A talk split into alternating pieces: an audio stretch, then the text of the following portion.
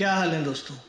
मैं नीरज सैनी, फिर से आ गया हूँ नया एपिसोड लेकर। इस बार मैं लाया हूँ पाश की एक क्रांतिकारी कविता लेकर, जिसका नाम है हम लड़ेंगे साथी। हम लड़ेंगे साथी उदास मौसम के लिए। हम लड़ेंगे साथी गुलाम इच्छाओं के लिए। हम चुनेंगे साथी ज़िंदगी के टुकड़े। हथौड़ा अब भी चलता है, उदास निहाई पर। हल की लीकें अब भी बनती हैं, चीखती धरती पर। यह काम हमारा नहीं बनता। सवाल नाचता है सवाल के कंधों पर चढ़कर। हम लड़ेंगे साथी। कत्ल हुए जज्बात की कसम खाकर, बुझी हुई नज़रों की कसम खाकर।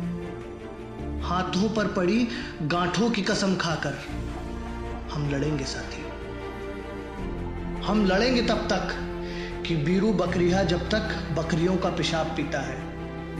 खिले हुए सरसों के फूलों को बीजने वाले जब तक खुद नहीं सूंघते कि सूजी आँखों वाली गाँव की अध्यापिका का पति जब तक जंग से लौट नहीं आता।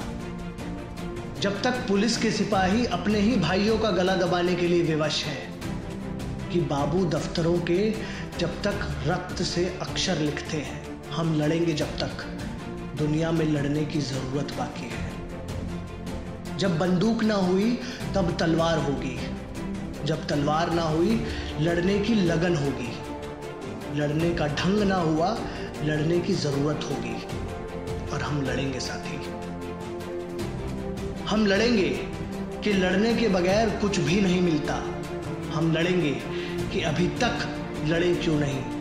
हम लड़ेंगे अपनी सजा को बोलने के लिए, लड़ते हुए मर जाने वालों की याद ज़िंदा रखने के लिए। हम लड़ेंगे साथी, हम लड़ेंगे।